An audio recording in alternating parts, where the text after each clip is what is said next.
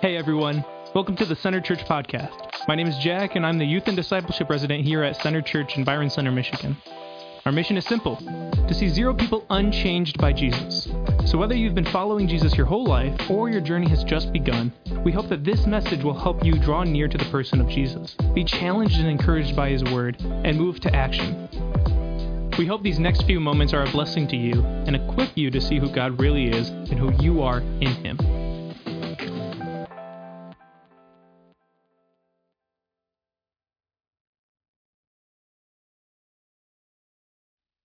Hey, good morning, Center Church. Man, it's good to see you. Thank you for being here. Uh, it is a warm, sunny day, right? When it was 37 this morning, that's what I told myself. it's warm in my car. I told Jack just before I said I'm coming in hot. Man, I'm excited about today. So you need to turn to somebody and just say, maybe down your row, down your aisle, just say, Are you ready? Just ask them real quick, right now. One, two, three. Just ask them, Are you ready? Are you ready? Um, uh, I want to start out this way. No, no one told me that in my 30s I would spend most of my life in doctor's appointments. Uh, no one told me that. I didn't get a heads up. Like when I turned 30, that was going to happen. Like I didn't know that my chart was going to be a social media app for me at this point, and it is. Uh, sometimes I just go in there for fun, just see what are they saying now. Uh, but the doctor's office is such an interesting place, and you've all been there. Like you always wait a little bit too long they take your weight with all your clothes on and all your junk in your jacket so you feel fat the whole appointment. That's fun.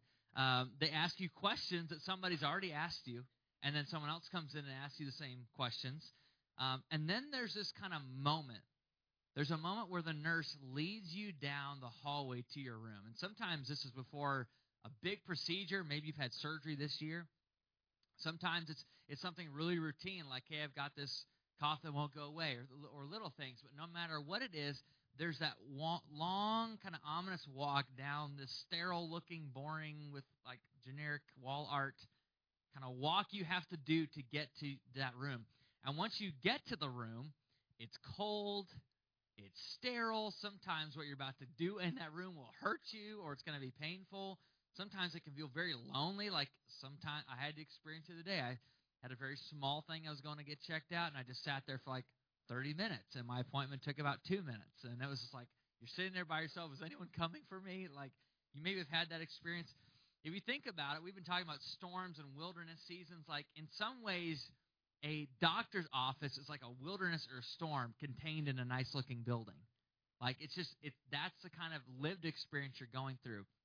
In that moment of walking down the hallway, like here's what's going through my mind. I know that what I'm going to experience in, in that room is for my good, ultimately.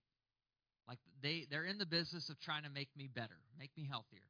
And I appreciate that. Uh, I know if I'm walking one of my girls down the hallway, it's for their good. They're going to be healthier. If Lindsay and I are going to an appointment, that, that's a healthy thing. But the walk itself, that experience of wilderness and like entering into a storm of life voluntarily, about to maybe finding out something or going through a procedure, it's not one I really enjoy. And if you look at the beginning of Jesus' ministry, if you have a Bible, we're going to Luke 4.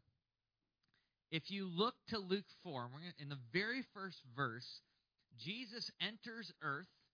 He is sent there by his heavenly Father. He has a mission, and he, and he comes onto the scene and, and he gets baptized. It says the Holy Spirit descends on him like a dove. All this stuff sounds great to me. It sounds amazing. It's an incredible beginning to Jesus' ministry. He's anointed. Jesus gets anointed by the Father, and the Father says from heaven, they, they split open. The sky's literally ripped open, and God Himself says to Jesus, You are my Son, whom I'm well pleased, like this voice of affirmation and identity. And then Luke 4, verse 1 happens. This is what it says Jesus, full of the Holy Spirit, left the Jordan and was led by the Spirit into the wilderness. And it gets better. Where for 40 days he was tempted by the devil. He ate nothing during those days. It's 40 days, no food. And at the end of them, he was hungry. No duh. at the end of them, he was hungry. Maybe the most obvious statement in, in Luke 4. But that's how Jesus' life and his ministry begins. He doesn't heal anybody, he doesn't preach any sermons. He doesn't do anything of major miraculous until after this season of 40 days of fasting in the wilderness, fasting in this, this wilderness storm.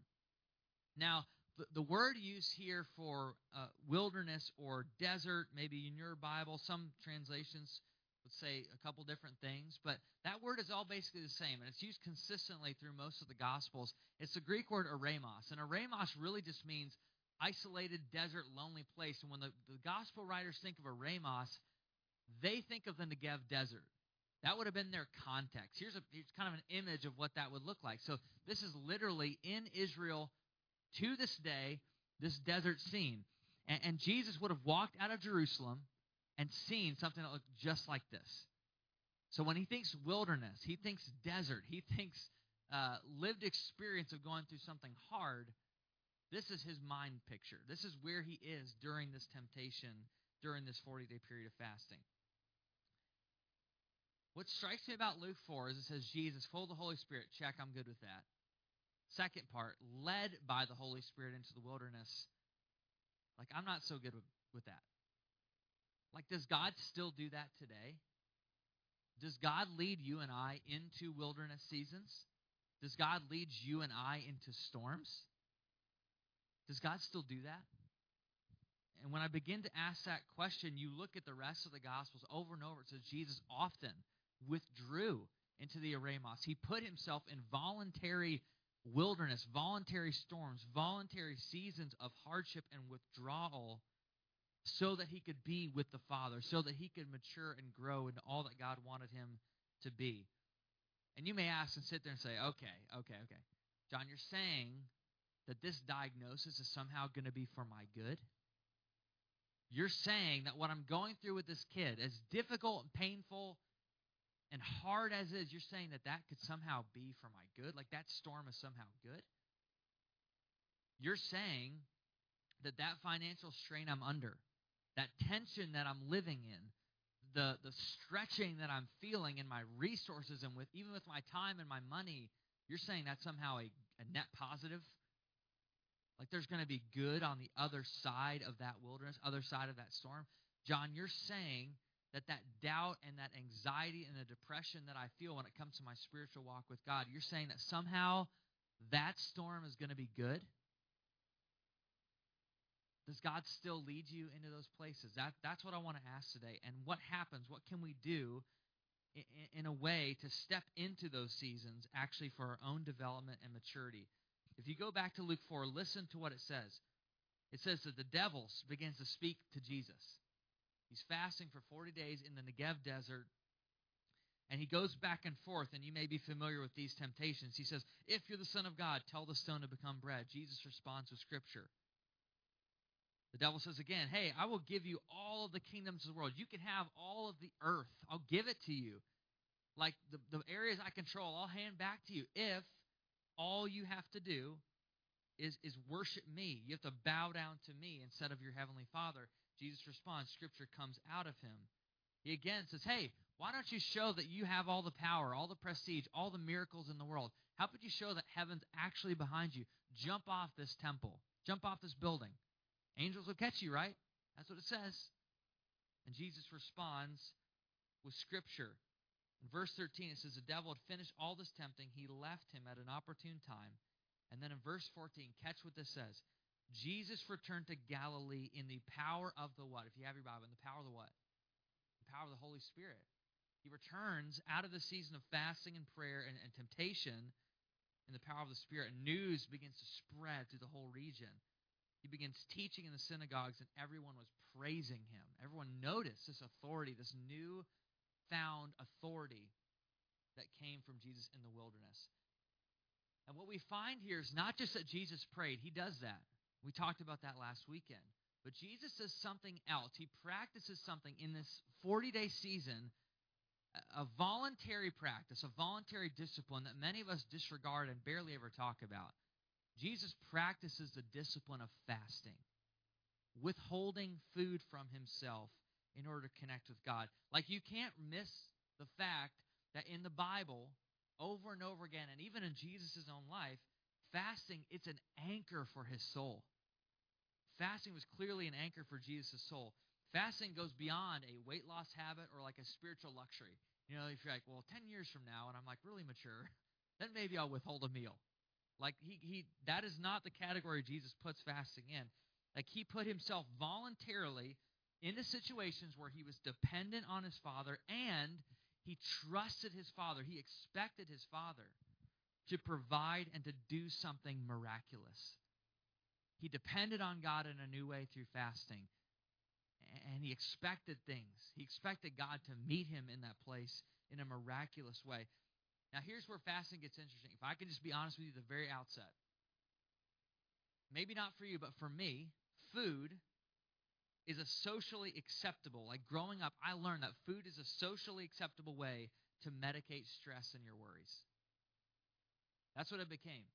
It became a safe place. And here's the thing I could be your pastor for the next 30 years, and if I just slowly kept running to food, kept going to that as a place to medicate stress and worry instead of prayer, instead of really trusting God, none of you would fire me. You just let me do it. Because all of us, it's totally acceptable to medicate this way. And that may not be your unique challenge, but that's I grew up with that message. That's a place you run when you have a hard day. That's something you do when you're in a tough season. Like and I grew up with that understanding.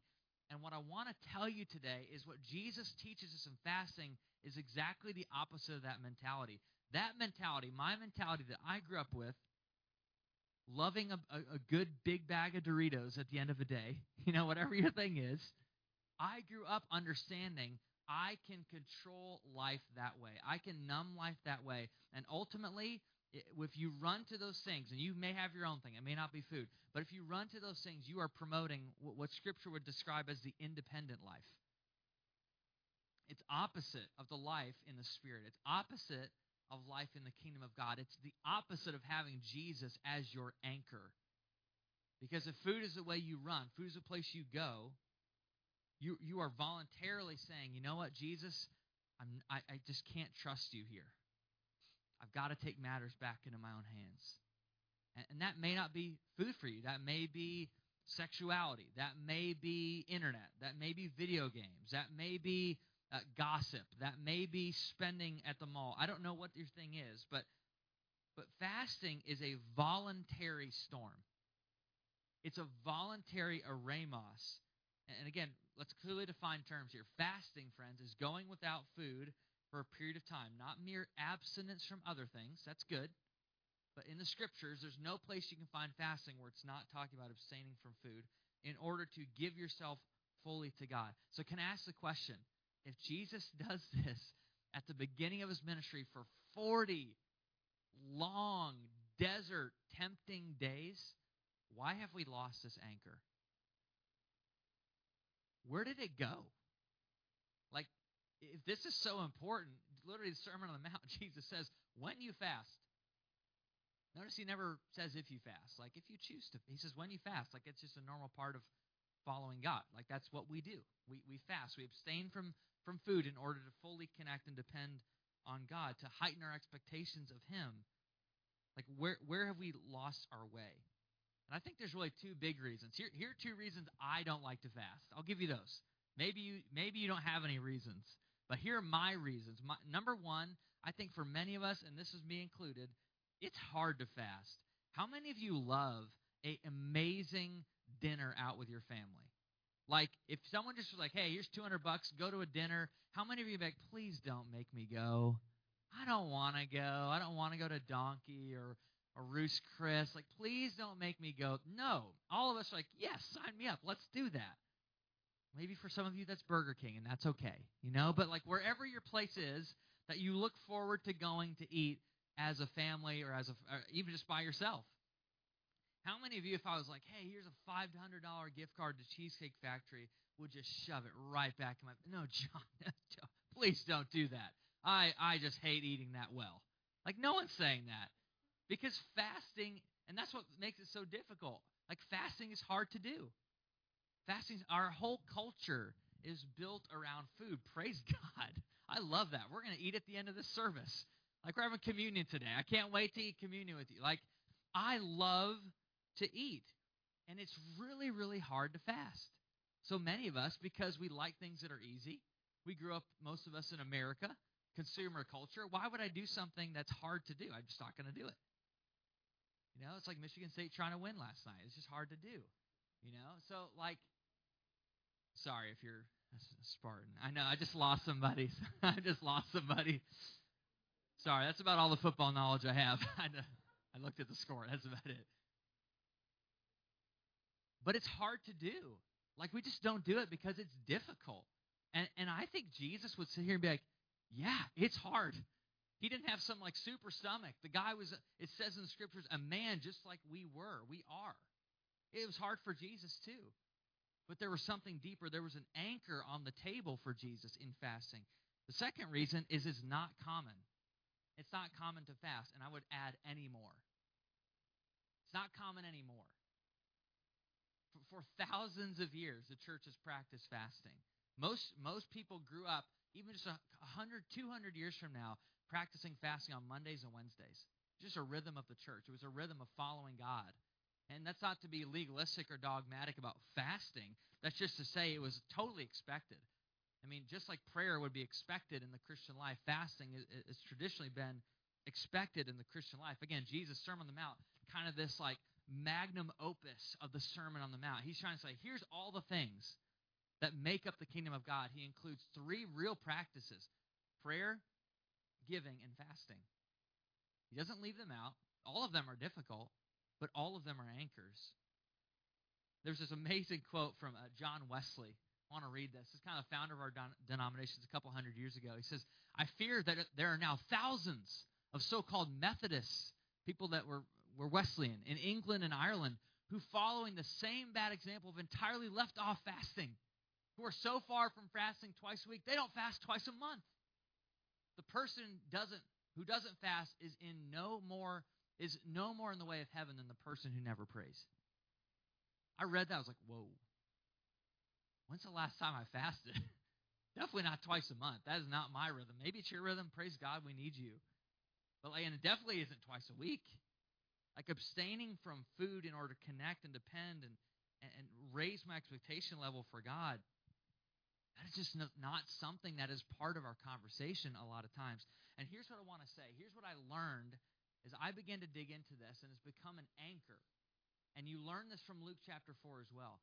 Fasting deepens dependence on God, it draws dependence deeper, and it heightens expectations of God.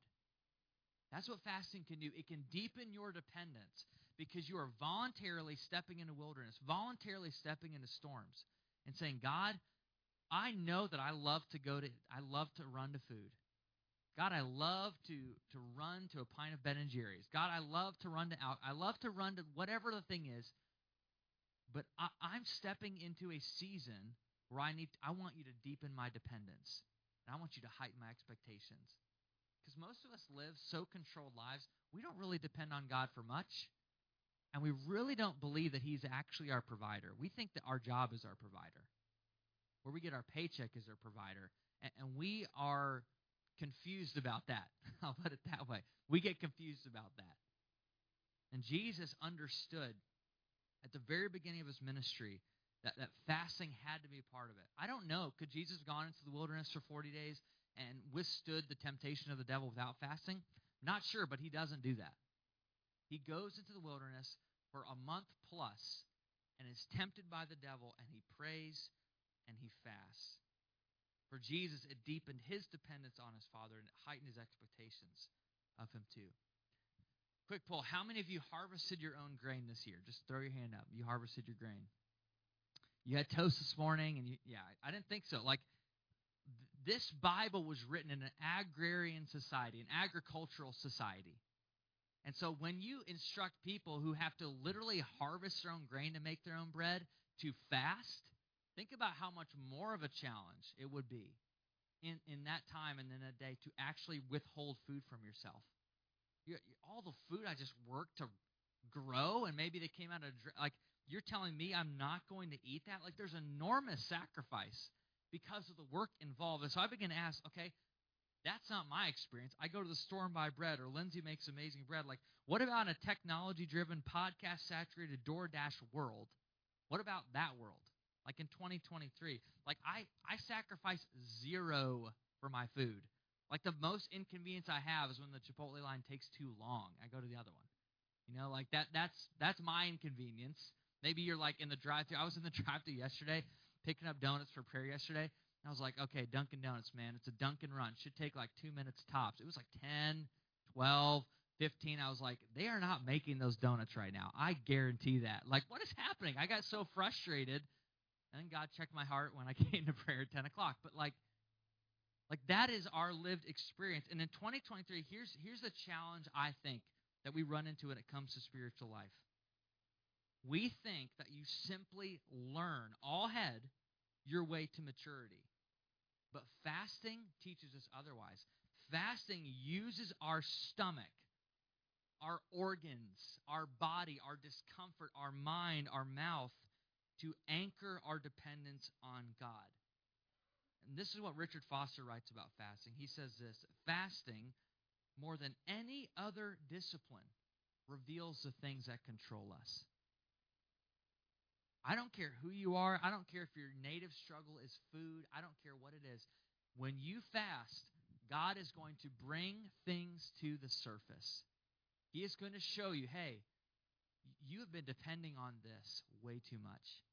Hey, your expectations of me just over time, just slow drift, have gone from way up here to way down here. And fasting, it deepens our dependence on God and it raises our level of expectation on Him, too. It raises up our expectation. I remember sitting in a counselor's office, this is right around 2019, and he put something on the board and he walked through this, this four step process to healing, four step process to real change. At the beginning starts with wounds. Things that, that have been done to you that have hurt you, often in childhood wounds, and those lead to distortions, neg- things that you tell yourself are true. And then it leads to disruptive emotions. Maybe that's sadness, or it's fear, or it's anxiety, which ultimately result in dysfunctional lifestyle choices. Things that you do in your everyday life that manifest that four step process, that, that, that, that pain and that trauma. So we're walking through that. And he's like, let's start at the top, John. What are some things that you'd put down as like dysfunctional lifestyle choices? What are some things you do that you know you shouldn't do that you should correct? And so I'm not going to spare I'm going to spare you the whole list. but but one of the things I remember walking out of that office just like really surprised by were two words. Taco Bell. Taco Bell. I wrote that down 4 years ago. I wrote that on the board, and here's what I said to him. I was like, man, in the midst of storms, there's just some things that I run to. And one of those, like I grew up eating fast food all the time, one of those is just fast food. Just love going. It's like super fast, it's easy, it's filling, like for an hour, and then afterwards, like, why did I do that? But it literally had become, especially in that season for me, a way to medicate stress and anxiety and to try in the midst of storms. I don't, I don't know about you. Let me tell you, I like controlling things in storms. I love to try to get my hand on the udder, uh, the, the rudder. Wow. Been thinking about food a lot. thinking about milk, I guess. Oh, that's awesome. But when you're in the middle of those, I'm not, now I'm afraid of what I'm going to say next. Uh, in the middle of those storms, like I like to control things. I like to steer. I like to to raise the sails. Like I like to I like to control things when things in my life feel out of control. Food is a way to control things. That that was for me. It still is for me. It's a way to run to things. It's a way to put things in my control, whether it's sugar, salt, fat, whatever your your thing is. And, and this week I, I was challenged to fast. Man, it was so much harder than you think. And I'm not going to sugarcoat. If you try this, if you take me up on the challenge later to fast this week or in this season of life, you, it is not going to be easy, but it will become an anchor. And food for 99% of us is totally controllable. Like it's so available. Again, we don't depend on God for it anymore. And I've seen the contrast, like in my own family. So, obviously, Lindsay and I are, are, are grown ups, but we have a two and a half year old, we have a six month old. Now, Lennon is totally dependent on me to eat food besides like mystery flavored suckers at Halloween. like she can open those. But everything else, like any good food that she ever gets, any real meal, I have to provide for her. And I'm reminded of that every single time. So we gather around the table and we pray. And we pray and we say, God, bless Lennon's second cheese quesadilla with ketchup on the side. Bless that. Somehow bless that. But I'm reminded, like, she really believes that I provide her meals. Like, she asks me for food. I don't ask any of you for food. I don't ask Lindsay for, like, I can go get food, I can make food. And, Eden, on an even grander scale, is totally dependent. She can't even say that she needs. All she can do is cry or whine. And I, and I interpret that because I'm her dad and I love her as she needs something. I'm going to provide for her. She's totally dependent on me. And I, th- I think that's what fasting has the power to do. It has the power, if you embrace it, to break the spirit of consumption, to break the spirit of independence. And what it does is anchors our soul to God. And following Jesus, can I just tell you, as a consumer, living the independent life is an awful way to live. It is exhausting. It is nerve wracking. It is painful. And there's something that happens in fasting. Fasting, friends, it deepens our dependence. It takes it another layer deeper and it raises our expectations of God. God, what is possible in my life? What do you want to do in my family? What do you want to do in my, my mind? What do you want to do in our church?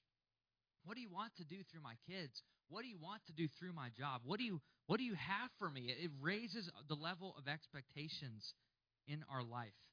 I love Galatians 5. Galatians 5, 16 through 24 is a really, really simple passage, but Paul is writing to the Galatian church, and he talks about all of these vices, all these things that get in the way of really following him. All, all in the way of following God, all in the way of really giving your life fully to Jesus. And you know what he lists? He, he lists all these vices, all these sins, all these broken things. And then right after that, towards the end, this would be familiar for many of us who grew up in church, he says, But the fruit of the Spirit is love, joy, peace, patience. He goes through this whole list. And at the end, he says, And the fruit of the Spirit is self control. Self control. That's what he says. The fruit of the Spirit is self control. For me, I need that fruit when it comes to when it comes to what I run to. I need that reminder that, that the fruit of the Spirit is not just love, it's not just joy, it's not just peace. Like the fruit of, of having Jesus in the center of my life, His Spirit, His presence in the center of my life, is not just to give me more joy, it's not just to give me more peace. A byproduct of following the Holy Spirit in your life is going to be self control. It's going to be the opposite of impulse the opposite of running to things, the opposite of medicating things, the opposite of numbing the pain. Like the fruit of the Holy Spirit is that you can submit your diet and your body to God. And that's what fasting has the power to unlock if we make it an anchor. If we make it an anchor. The second thing I'll say about this in, in closing is that Matthew 17, Jesus having this conversation with disciples. He's healing people. He's doing things that they just couldn't pull off. They couldn't figure out how to do it. And they ask him this question Jesus, how do we do this? Like, you're doing this. I don't know how you're doing this. And he literally says this. Not all translations word it this way, but it literally says, this kind. He drives out this demon in this, in this person's life. He says, this kind will not come out. You're not going to be able to do this kind of miracle except through prayer and fasting prayer and fasting. The unique relationship. We talked about prayer last week and the power it can wield in our lives, the way we depend on God through it. And fasting is the same thing. Like there are some things that you've got in your life you are never going to experience breakthrough in until you pray and fast. They're just they're not going to change. Because God has wired you for dependence. He's wired you to have a radically high expectation of how he can move in your life. And it's the opposite of control. It's the opposite of impulse. It's the opposite of taking taking leadership back from Jesus and leading yourself, leading your own family. And it's full surrender to Him.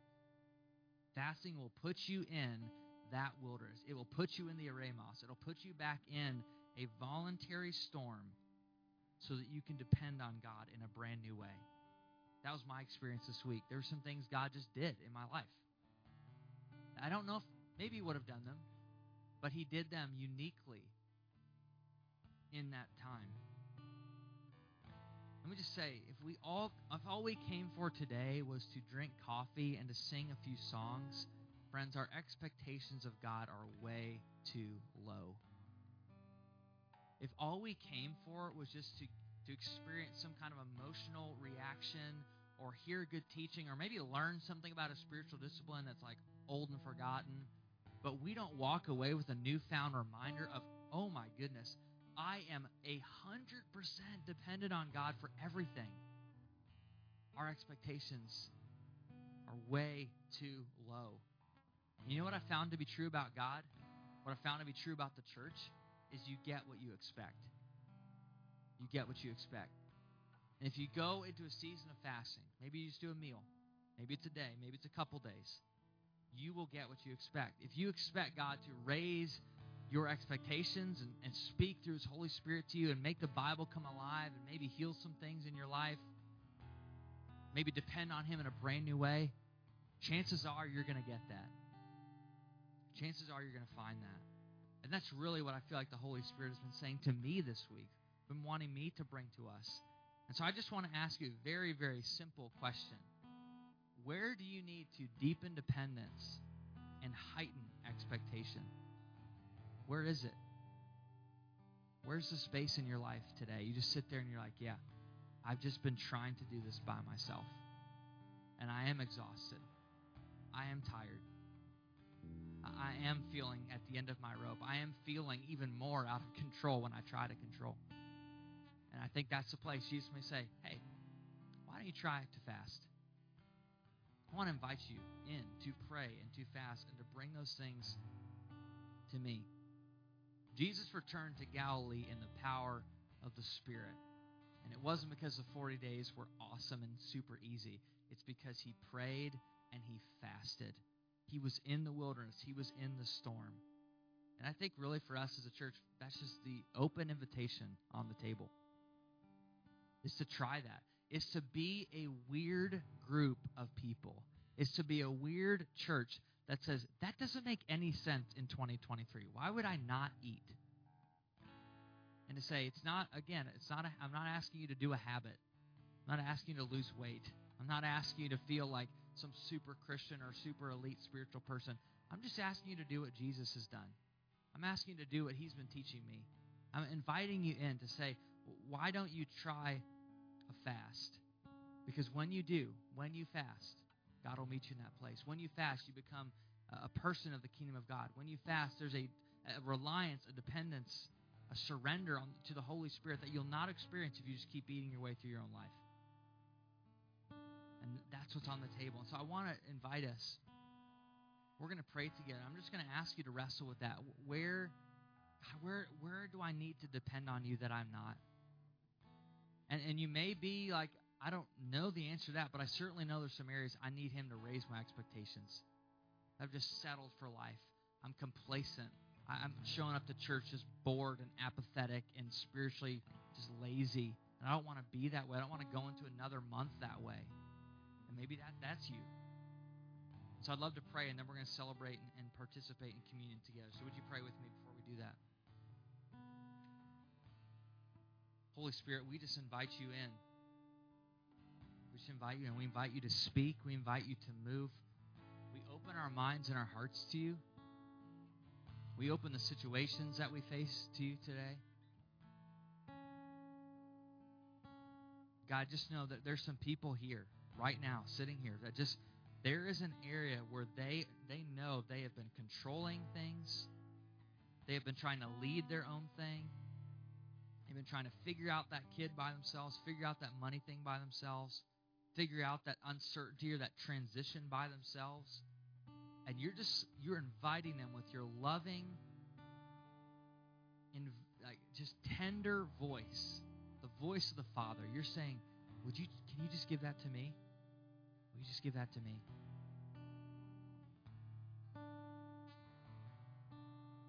If that's you, if you just know that, that that's your invitation today, would you slip your hand up? I want to pray really specifically for you right now before we keep going. You just know, yeah, I, I know exactly what you're talking about, John. I've got a space. I've got a thing. Yeah, thank you. Anybody else? You say, I've got that thing. Yeah, thank you. Thank you. God, I just pray your Holy Spirit right now and those people who just threw their hand up and said, I know, I know where it is. God, I pray that a spirit of dependence would fill them right now. That that John 15 reality, that, that you are the vine, we are the branches. Apart from you, we can do nothing. I pray that that thing, that, that reality, that promise would take root in their lives, not just in the future when they feel like things are perfect. I pray that right now. I pray right now, Holy Spirit, a burning heart, that your, your fire, your passion, God would step in and they would depend on you in a brand new way. And God, I, I know for, for me, you are raising my expectations this fall. You're raising my expectations, Holy Spirit, of what you want to do, what you can do, what you are possible of, what, what things are, are just normal in the kingdom that I've decided are abnormal. God, I pray just for, for us as a church, you'd raise the expectations. You'd raise the expectations because not only do we need them raised, but you are worthy of them being raised. Holy Spirit, raise our expectation level today. How many of you just show your hand up and say, Yeah, my expectations right now are way too low? I want to pray directly for you before we keep going. Say, Yeah, I'm just, I'm thinking, yeah, thank you. Just thinking way too small about God right now. Yeah, thank you, thank you. Anybody else? Yeah, thank you. God, I pray that you would raise the expectation level. I pray for a fresh passion, Jesus. Fill us with your leadership. Fill us with your presence.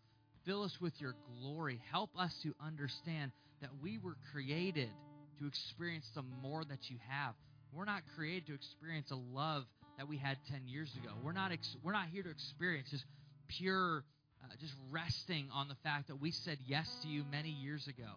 We want to have a fresh encounter with you today. I pray for a new expectation, an inbreaking, Father, of your love and your passion, that it would take hold. People, people that just raise their hand, God, I pray for them that they would experience your love and your power in a brand new way.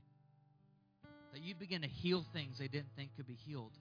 You begin to restore relationships they thought were far gone. You, you would actually purify and cleanse minds and thoughts and sin in their life that they thought they were always going to struggle with, always going to wrestle with. That they thought just anxiety was a part of, of normal life, that you would raise the expectations in their life of what you can do, Holy Spirit. And I pray for all of us, no matter where we are, if we raise our hand or not, God, that you would use this discipline, this practice, this invitation of fasting to reorient our lives around dependence and expectation. We trust you and you're worthy of trust. We honor you and you are worthy of honor. We love you and you are worthy of our love.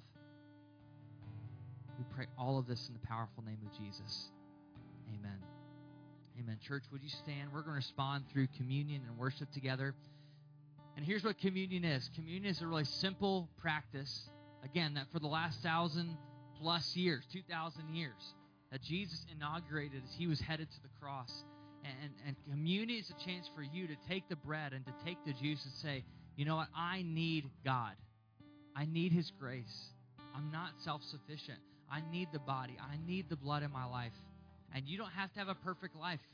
You don't have to figure out all the questions maybe you have about following Jesus or Christianity to do that and to partake in that meal. My invitation for you is to reflect and to surrender. That's what the scripture says. Examine yourself. Look at your heart. Say, God, what do you want to do in my life? What, do you, what are you longing to, to correct? What are you longing to heal? What are you longing to cleanse? And when you feel like you're ready, you can come up as an individual during this next song, you can come up as a family to take the elements and return back to your seat. Take them whenever you want, and we're going to worship together during that time. So let's do that.